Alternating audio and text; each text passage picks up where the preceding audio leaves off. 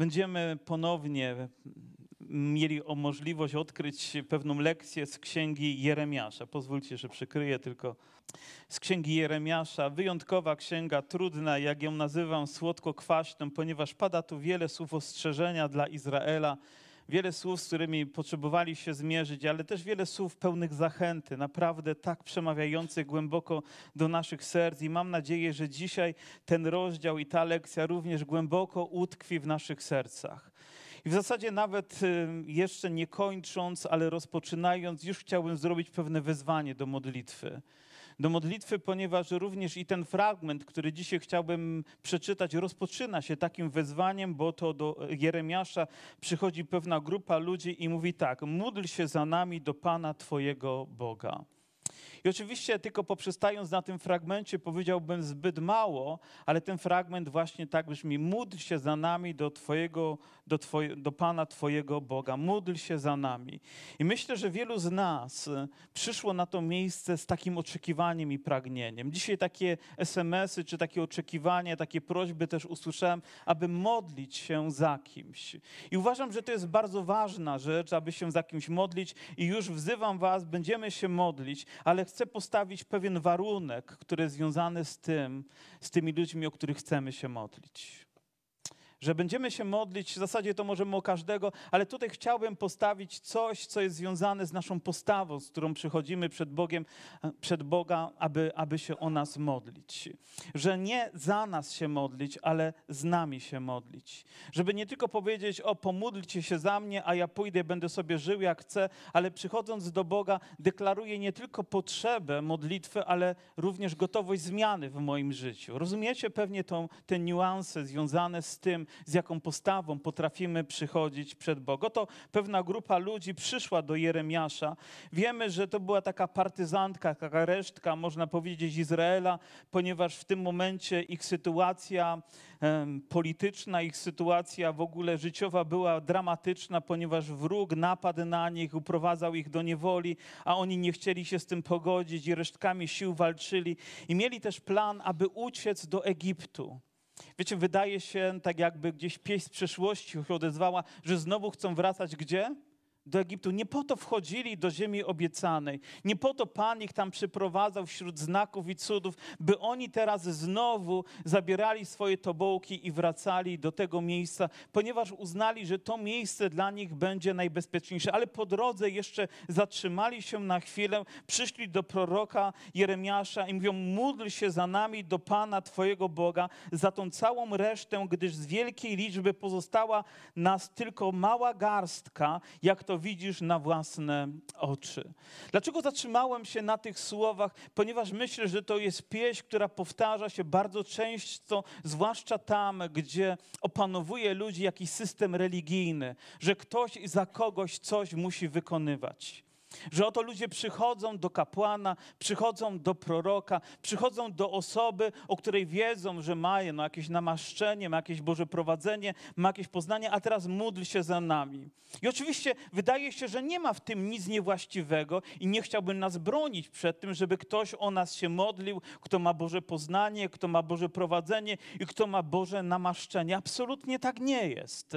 Ale nie możemy też pozwolić na to, żeby od tego tylko było uzależnione nasze życie, że zawsze ktoś będzie się za nas modlić, że nie my będziemy się modlić, ale zawsze ktoś, zawsze będziemy kogoś potrzebować. Zawsze będziemy musieli dać tam na mszę, aby ktoś za nas się modlił. Przepraszam za to określenie, ale wiecie, co mam na myśli, mówiąc te słowa. Czyż nie my, ludzie wierzący, zostaliśmy powołani po to, aby przychodzić do Boga i modlić się o nasze życie?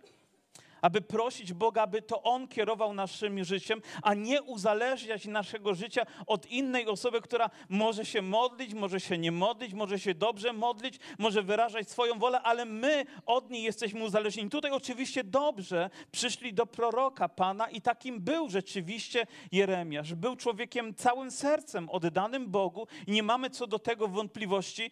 Okazuje się, że dobrze trafili, ale gdyby źle trafili, Gdyby przyszli do człowieka, który nie zna tak naprawdę Boga, nie zna Jego woli, nie ma Jego poznania, ale mówi im cokolwiek chce powiedzieć, a oni będą w to wierzyć i za tym iść.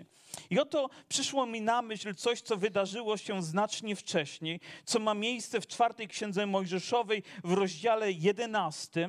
I oto historia dotyczy Mojżesza i 70 mężów, którzy razem z nim byli starszymi Izraela.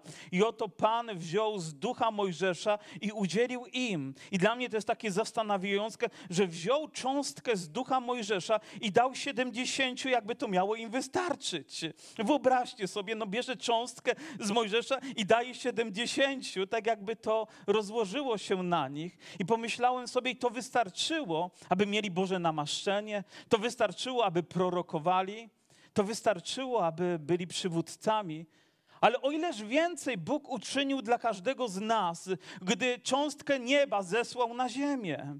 Gdy On udzielił pełnię swego Ducha Świętego, nie tylko część z kogoś na nas, ale całą pełnię dla nas, dla każdego z nas. Czyż nie tak mówi Boże Słowo, że pełnia Jego objawiła się w Kościele, objawiła się w moim sercu, nie jakaś cząstka kogoś, kto może coś powiedzieć, jakieś jedno zdanie, jedno słowo, może go potrzebujemy, ale pełnię mamy w Jezusie Chrystusie. Pełnię mamy wtedy, gdy pełnia Jego Ducha jest w naszych sercach. Alleluja! A więc powinniśmy przychodzić do Niego i mało tego, w tej historii też mamy to, że oto dwóch z nich nie było, gdy tych 70, w zasadzie to 68 było zebranych i gdy przyszedł czas prorokowania, oni oprorokowali w obozie, inni byli tym oburzeni i powiedzieli do Mojżesza, zabroń im, nie pozwól, aby prorokowali. I wtedy Mojżesz odpowiada takie słowa, które chciałbym, żebyśmy również dzisiaj zapamiętali. Oby cały lud zamienił się w proroków. Pana. Oby cały lud zamienił się w proroków Pana i aby Pan złożył na nich swojego ducha. I rzeczywiście Pan złożył swojego ducha w serce swojego ludu. Nie jakąś cząstkę, ale całą pełnię.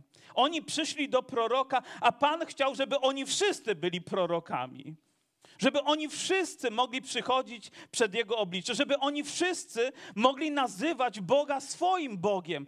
Módl się do swojego Boga. Nie mówi do naszego Boga, ale módl się do swojego Boga. Jakby oni gdzieś byli na marginesie. Jakby nie mieli tej osobistej, głębokiej relacji, którą powinien mieć każdy człowiek wierzący. Czyż Jezus Chrystus nie przyszedł właśnie po to, byśmy mogli mieć bezpośredni przystęp do Niego?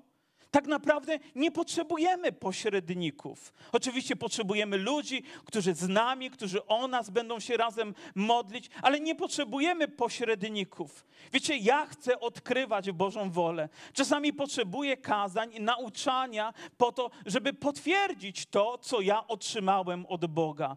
Aby utwierdzić się, że właściwe mam poznanie, właściwe zrozumienie, a nie bezkrytycznie przyjmować coś, co ktoś inny mi powie. A więc może być to lekcją dla nas, że ja i ty mamy prawo dzisiaj przystąpić do Jezusa Chrystusa w osobisty sposób. Ja i ty, rozumiejąc te słowa też Mojżesza, stajemy się prorokami Pana, którzy mogą przychodzić do Niego i odkrywać Jego wolę. Bo gdy Bóg mówi do naszego serca, to jest Jego słowo, którym wypełnia nasze życie.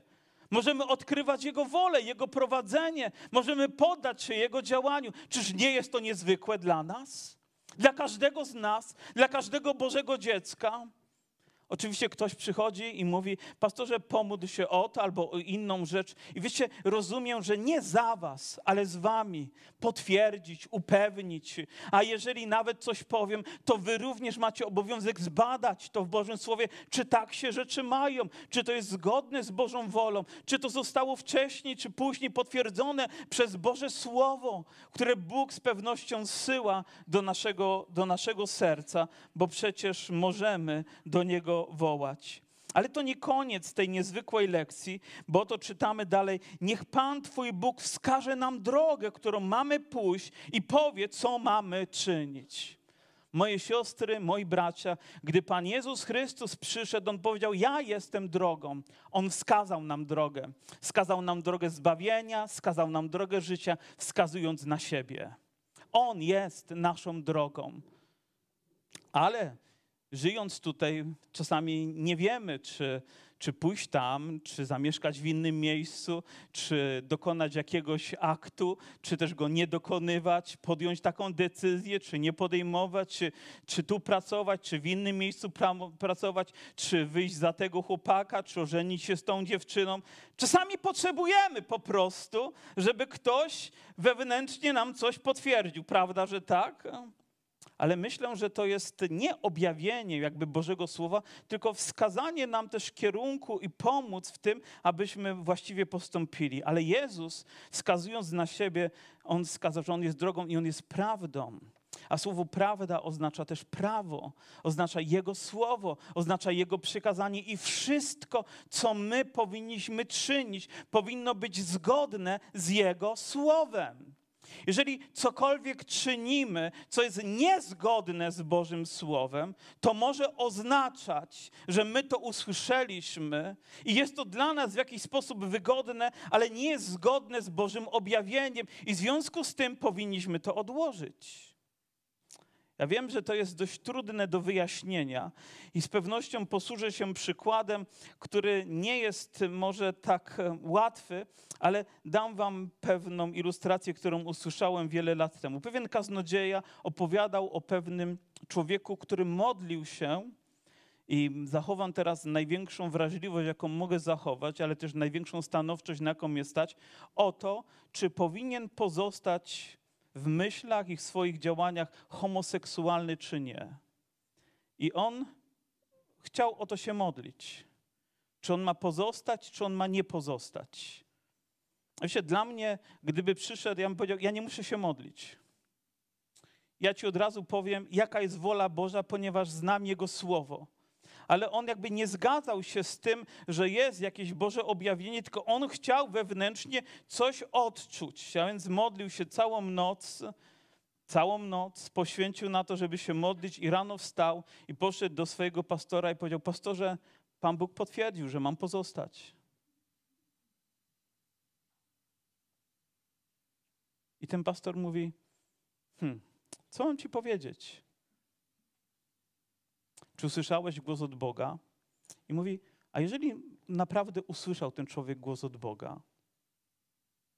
I to was zaintryguje. Mam nadzieję, że nie pospadacie z krzeseł. Wiecie dlaczego?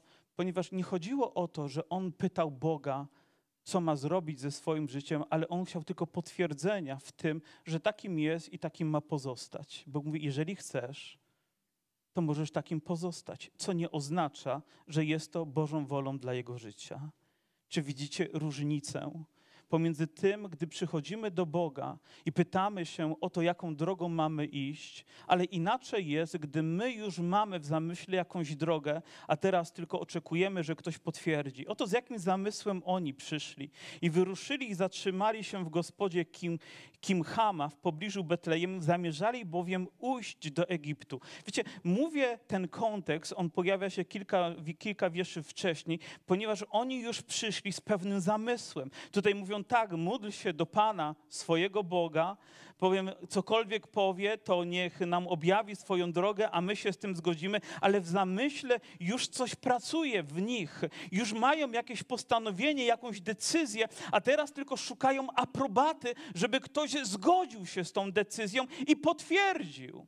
Wiecie, gdyby ktoś z nas przyszedł na to miejsce z pewną decyzją, którą już podjął, a dzisiaj szukał tylko potwierdzenia, a ta decyzja nie była zgodna z Bożą wolą i ty nie poddasz się działaniu Ducha Świętego, który chce zmienić twoje serce, to wyjdziesz z tego miejsca takim, jakim przyszedłeś. Nic się nie zmieni. Nie rzucisz palenia, nie rzucisz picia, nie rzucisz swojego życia, być może rozwiązłego. Nie zmieni się to, bo szukasz jakiegoś swojego rozwiązania, nie Bożej woli, nie Jego autorytetu, nie Jego mocy, tylko coś, co tobie na chwilę będzie wygodne. A jeżeli Bóg by powiedział coś, co naprawdę poruszy cię głęboko, coś, co będzie rewolucją, coś, co przewróci twój świat do góry nogami, to czy jesteś gotowy zgodzić się na to? Czy jesteś gotowy powiedzieć, Panie Boże, tak, rzeczywiście chcę tego dla mojego życia, nawet jeżeli rzuci cię to na kolana i zaczniesz płakać jak dziecko, ale będziesz wiedział, że od tego dnia idziesz naprawdę Bożą drogą, to proszę, zrób to. bo będzie to najlepsza rzecz, jaką możesz zrobić. Przychodzisz z pewnymi myślami, a tutaj przychodzisz tylko po to, żeby ktoś potwierdził, że dobrze myślisz, właściwie myślisz. O, rzeczywiście tak musi być, bo żyjemy w takim świecie, musimy się do niego dostosować, musimy być ludźmi, musimy jakoś sobie poukładać to życie. Nie! Potrzebujesz autentyczności Boga. Nie tylko tego, co mówiono ci na szkółce niedzielnej, co było dobre. Nie tylko w tysiącach kazań, które usłyszałeś, które z większości z pewnością były dobre. Ale ty sam potrzebujesz zacząć odkrywać Bożą wolę dla swojego życia. Nim tu przyszedłeś, mam nadzieję, że już czytałeś Boże Słowo. A może ono było pokrewne, związane z tym, o czym mówimy dzisiaj. I oto ta historia nie kończy się tutaj i moje wyzwanie jeszcze nie nastąpiło, bo jeszcze nie powiedziałem wam, o kogo chcę się modlić i w jakiej postawie. Prorok Jeremiasz odpowiedział im mówiąc, dobrze, oto ja stosownie do waszego życzenia będę się modlił do Pana Boga waszego i oznajmię wam wszystko, co Pan wam odpowie, nic przed wami nie zataję. Słyszeliście kiedyś o przysiędze Hipokratesa? Ktoś z was z pewnością wie, że taka przysięga istnieje i że składają ją lekarze, gdy zaczynają być częścią tej rodziny medycznej. To jest niezwykła przysięga, naprawdę taka bardzo głęboka, myślę sobie ważna, ale byłem w wielu gabinetach lekarskich i nie przypominam sobie ani jednego, żeby ona była wypisana gdzieś na ścianie. Ktoś z was był w takim gabinecie, gdzie ta przysięga była, która wciąż przypominałaby temu lekarzowi, co tak naprawdę przysięgał na początku. To jest ciekawa przysięga, jeżeli możecie ją sobie sami gdzieś wyszukać i odkryć i później porównać z tym, co świadczy nam NFZ albo lekarze, to może odkryjemy ogromną różnicę pomiędzy tym. Wiecie, myślę sobie, że ten fragment, ten, który przeczytałem przed chwileczką, a zwłaszcza końcowe słowa, które mówią, oznajmię wam wszystko, co Pan wam odpowie, nic przed wami nie zataje, powinno być wypisane na każdej kazalnicy.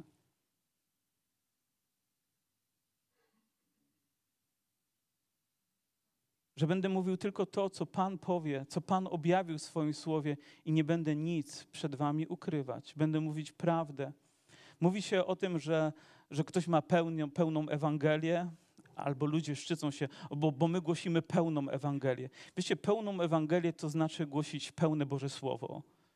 Całą wolę Bożą, wszystko to, co zostało objawione. Nie to, co mnie się wydaje jest pełnią, a może tak naprawdę poprzez to, że mówisz pełnię, to znakiem tego, że bardzo pusto jest w twoim życiu, brak Ewangelii, ale pełnia Ewangelii to pełnia Jego Słowa, to pełnia Jego Ducha, to pełnia Jego prowadzenia, to pełnia naszego oddania, całego naszego życia, to objawienia prawdy Bożego Słowa. Ale mówi te słowa, mówi, czy naprawdę chcecie, to oni zaś rzekli do Jeremiasza, niech Pan będzie świadkiem przeciwko nam, prawdziwym i wiernym, jeżeli nie postąpimy dokładnie według słowa, z którym Cię pośle do nas Pan, Twój Bóg.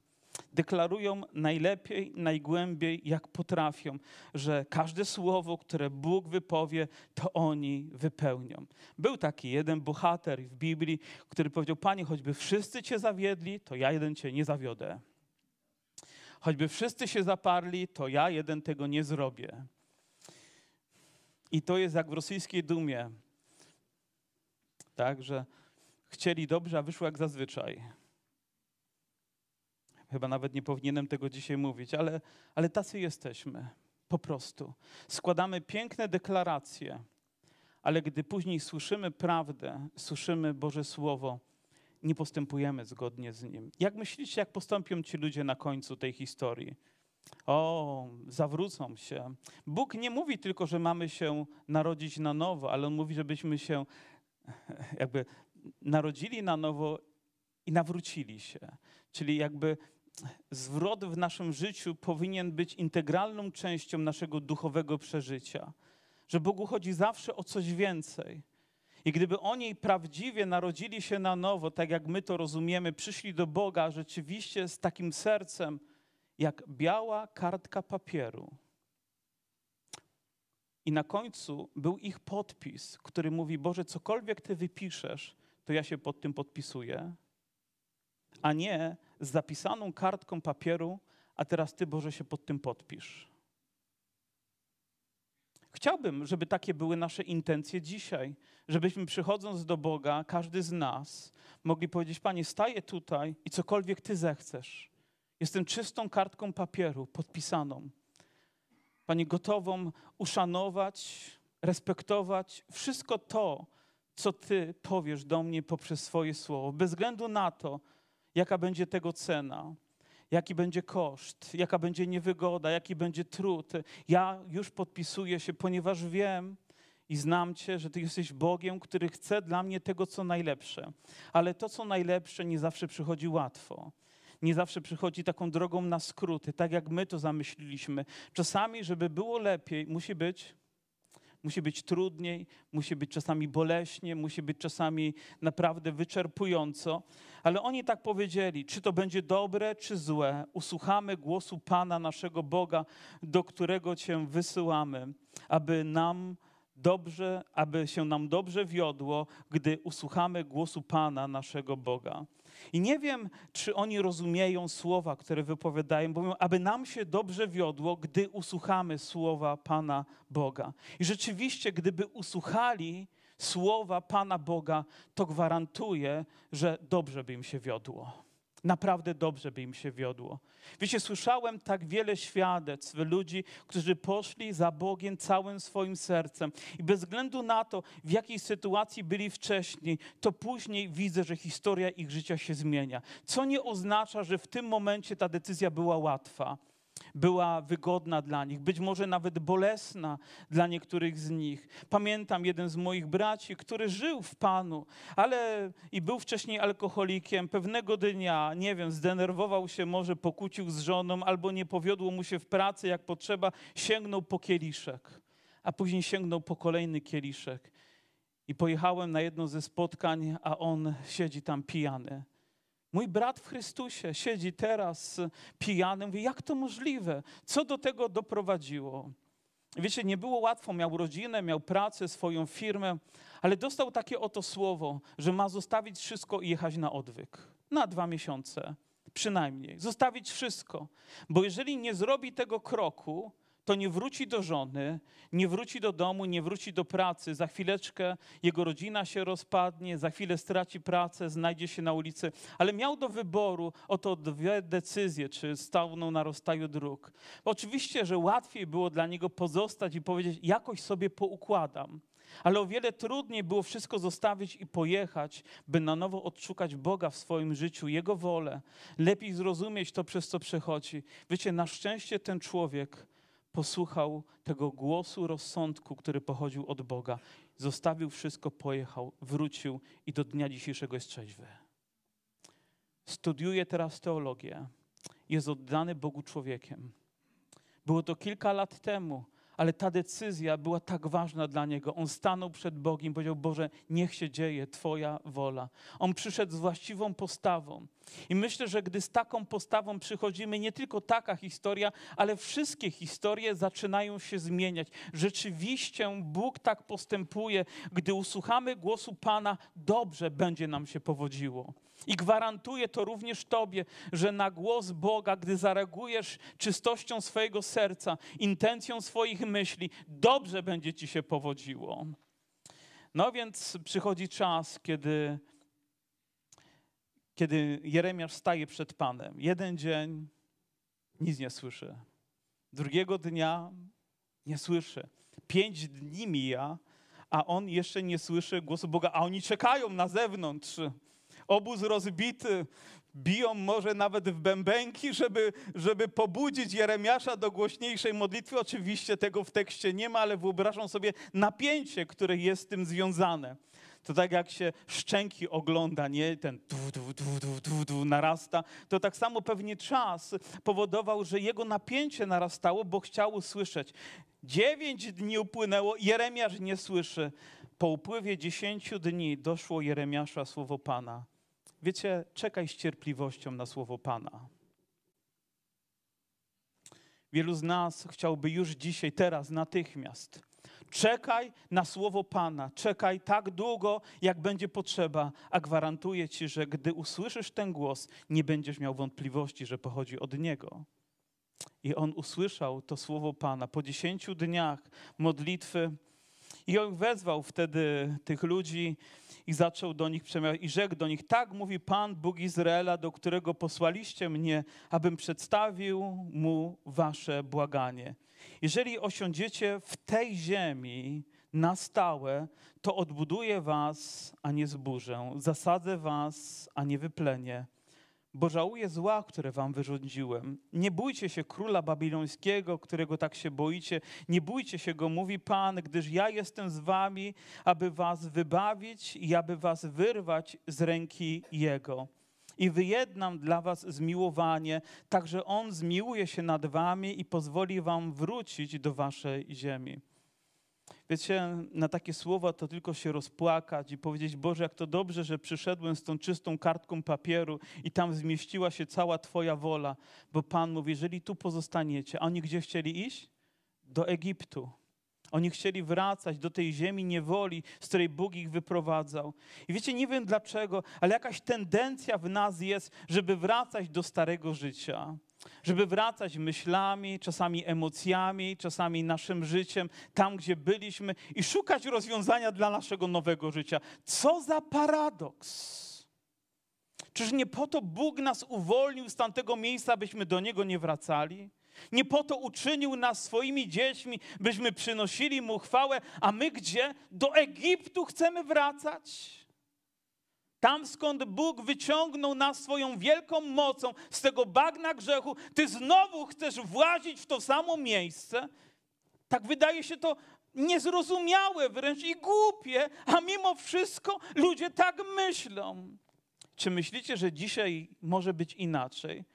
Czy można myśleć, że się chodzi do kościoła, a żyć w tym świecie i wracać do niego? Jestem przekonany, że wielu z was, wychodząc z tego miejsca, wiecie, gdzie wrócicie? Do świata. Może to jest bolesne, ale taka jest rzeczywistość. Mówiąc was, nie tylko mam na myśli tutaj zgromadzonych, ale czasami ludzie nas słuchają w internecie i być może posłuchają jeszcze raz i może to jest słowo, no nie do nas, ale właśnie do nich. Miałbyś wyjść z tego miejsca i wracać do wymiocin? Absolutnie nie. Nie tak jest Boży plan dla twojego życia. I widzicie, dla nich on nie jest łatwy. Mówi, pozostańcie tutaj. Mówi, ale zaraz, Chaldejczycy przyjdą. Ty wiesz, co oni za chwileczkę nam zrobią. Wiesz, w jakim niebezpieczeństwie staniemy. A Bóg mówi, jakby odpowiadając, ale nie bójcie się ich. Nie bójcie się też króla babilońskiego. Nie bójcie się, ponieważ ja was ochronię. Ja o was się zatroszczę. Ale tak trudno nam jest uwierzyć, że Bóg ma pełną kontrolę nad naszym życiem. Więc próbujemy przejmować inicjatywę. Już pierwsze wiersze są zapisane. Panie Boże, będę Ci służyć, ale. Panie Boże, przyjdę, ale. Panie Boże, ale. I zawsze to gdzieś pojawia się jako warunek nasz dla Niego, a nie Jego wola dla nas. A ja bym chciał, żebyśmy przyszli z czystą kartką papieru, podpisaną Jarek Ściwiarski, albo Ewa, albo Zosia, albo Franek, albo Janusz, albo jakieś inne imię, Basia, albo ktokolwiek inny. I Panie, cokolwiek objawisz, to będzie dla mnie. Ponieważ wiem, że Twoje słowo będzie uzdrowieniem dla mnie. Czyż nie takie postawy oczekiwał Jezus, gdy do Niego przychodzili Jego uczniowie? On mówi, zostawcie sieci, teraz ja mam dla was inny plan. Pójdźcie za mną. Pójście za Nim oznaczało zostawienie wszystkiego, ale to wymagało poświęcenia i być może niepewności, która wkradała się na chwilę i mówiąc nie, lecz pójdziemy do ziemi egipskiej. Pan Bóg mówi, ale jeżeli wy tak zrobicie, że powiecie, lecz pójdziemy do ziemi egipskiej, gdzie nie zobaczymy już wojny, nie usłyszymy głosu trąby, nie będziemy łaknąć chleba i tam się osiedlimy. Wiecie, człowiek zawsze będzie wybierał to, co w tym momencie dla niego jest łatwiejsze. Zawsze. Ta tendencja będzie w nas próbowała się odzywać. Zawsze. Przestajesz walczyć o swoje małżeństwo. Przestajesz walczyć o swój dom. Przestajesz walczyć w modlitwie. I wybierasz jakąś łatwiejszą dla ciebie, szybszą, wydaje się, drogę rozwiązania. Ale nie taki jest Boży plan. Jest dzisiaj tu pewnie jakiś brat, dla którego właśnie to jest słowo. Dlaczego tak postępujesz? Przecież nie po to ja cię stworzyłem, nie po to cię wybrałem, nie po to cię zbawiłem, byś ty wybierał to, co jest dla ciebie wygodne. Czy masz odwagę stanąć przede mną i powiedzieć: Boże, ty zapisuj każdy kolejny dzień i rozdział mojego życia, a ja już się podpisuję. A ja chcę już oddać Tobie chwałę. A najlepiej rozpocząć od Alleluja. Boże, bo wiem, że cokolwiek uczynisz, będzie tym, co będzie dla mnie najlepsze. I chcielibyśmy, żeby jak każda historia w bajce kończyła się i żyli długo i szczęśliwie. I nie poszli do Egiptu i nie zasiedli w tamtejszej ziemi, ale Pan Bóg mówi: jeżeli tam pójdziecie, to i tam was dosięgnie, mówi, i miecz, i głód, i zaraza. Tak nam się wydawało, że miecz, głód i zaraza są tak daleko od cywilizacji XXI wieku, że nic nas nie tknie. A dzisiaj widzimy i miecz, i widmo głodu, i widzimy rzeczy, które nam się nie podobają. Nie, w Egipcie nie znajdziesz rozwiązania. Znajdziesz je w boju. Znajdziesz je tam, gdzie Bóg cię stawia. Tam, gdzie musisz walczyć. Tam, gdzie musisz podjąć wyzwanie. Nie uciekaj. Nie uciekaj. Nie uciekaj sprzed oblicza Boga, ale stań z czystą kartką papieru, gotowy zaakceptować całą Jego wolę. I mówi Pan: resztko Judy, nie idźcie do Egiptu. Nie idźcie, proszę was. I wiersz 21. Chyba bardzo smutny wiersz. Mówię to słowo w nadziei, że ono nie wypełni się tutaj, że nie będzie odpowiedzią. Zwiastowałem to dzisiaj, lecz mnie nie usłuchaliście głosu Pana, waszego Boga, i w niczym, z czym posłał mnie do was. Wiecie, każdy kaznodzieja, który kończy tak zwiastowanie, każdy prorok, który musiałby wypowiedzieć takie słowa, jest po prostu wewnętrznie rozdarty, bo mówi słowo Pana, a ludzie je odrzucają. Rzuca im wyzwanie, by poszli za głosem Boga, a oni idą za tym, z czym przyszli, zamysłem, który jest w ich sercach. A oni przyszli z zamysłem, że pójdą do Egiptu, i poszli właśnie tą drogą. Nie usłuchali głosu Pana.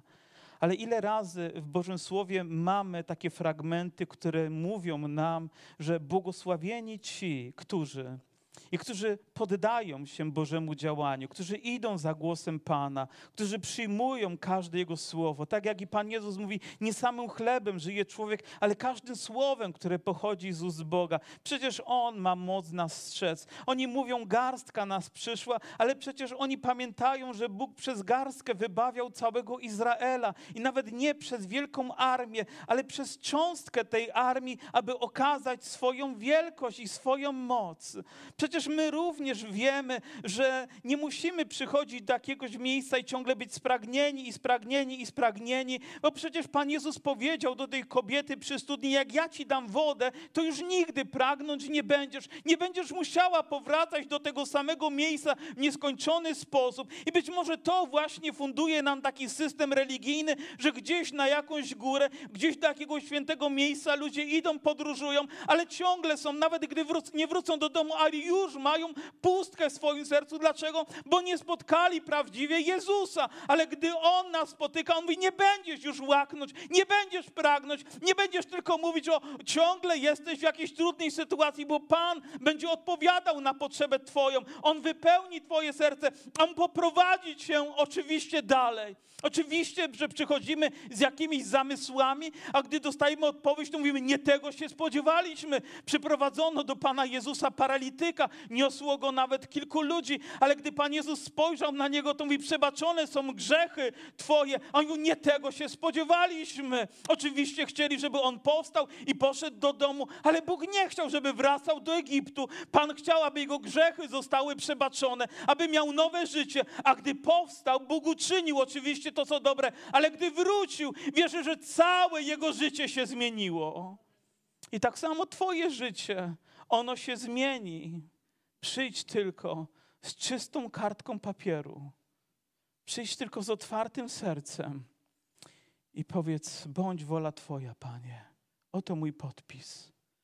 Oto moja deklaracja, a ja wszystko dobrze uczynię. Na początku będzie trudniej, gwarantuję ci to.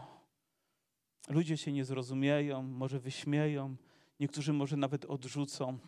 Może będzie to związane jeszcze z większymi zmianami w twoim życiu, ale gwarantuję ci, że wszystko będzie tak, jak powinno być. Bóg to obiecuje w swoim słowie i przed jednym nas ostrzega. Nie wracaj do Egiptu. Nie wracaj z tego miejsca, do miejsca, w którym żyłeś, ale wracaj z tego miejsca z wolą Bożą, która doprowadzi cię do miejsca, gdzie Bóg chce, abyś żył. Tak, jak masz żyć, aby przynosić Mu chwałę. Amen.